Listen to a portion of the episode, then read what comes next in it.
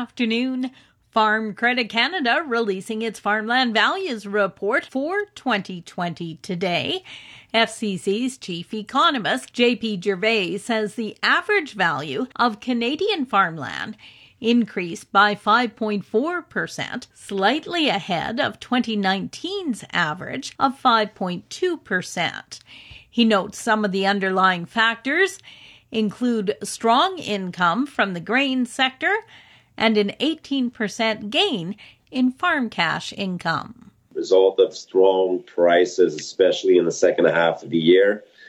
Um, that's one of the drivers that applies coast to coast. The second one is low interest rates as well, historical lows. Um, we, uh, if you look at the average borrowing costs in Canada in 2020, it came down all the way down to 2.25%. He notes Saskatchewan's farmland values rose by 5.4%. Saskatchewan's values were mainly influenced by tenants purchasing land from landlords, neighbor to neighbor sales, producers buying or selling land to gain efficiencies, and family farm purchases to support farm succession plans. All of these were typically purchased through tender, realty, or privately negotiated. A little bit the slower pace than, than in 2019 at 6.2%. We've noticed quite a bit of activity in the second half of the year in Saskatchewan, and that is um, related to the um, run up in commodity prices that we've seen, certainly, and the positive impact it has had on overall receipts, especially when it comes to grains, oil seeds, and pulses. So, strong prices in the second half of 2020, uh, strong farm income as well, combined with low interest rates, all of that point to very strong demand in Saskatchewan. I would think that, you know, first half of 2021, uh, there is going to be strong demand as well. And I do expect land values to go up in, in the first six months of 2021. But really, is the one thing to monitor for 2021 is what is going to likely to happen in this last in, in, the next six months or the last six months, second half of the year when it comes to 2021. We have interest rates, especially if you think of long-term interest rates. You know, think of a five-year mortgage. Then those rates have started to come up a little bit in the last uh, month or so.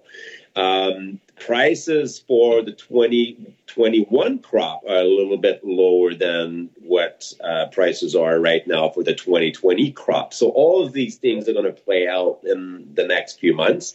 And that's going to give us a much better idea then of what 2021 could look like. Manitoba's farmland values were up 3.6% in 2020. Alberta saw a 6% increase.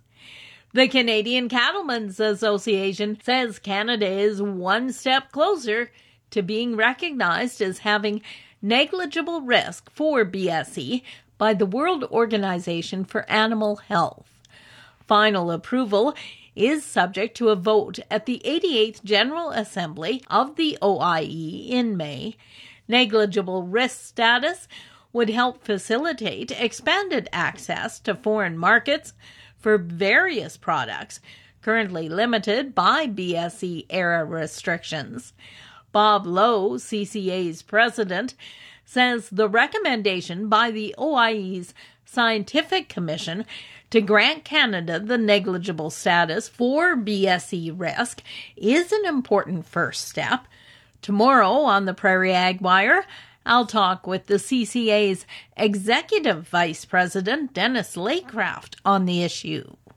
For Golden West, I'm Glendalee Allen Vossler.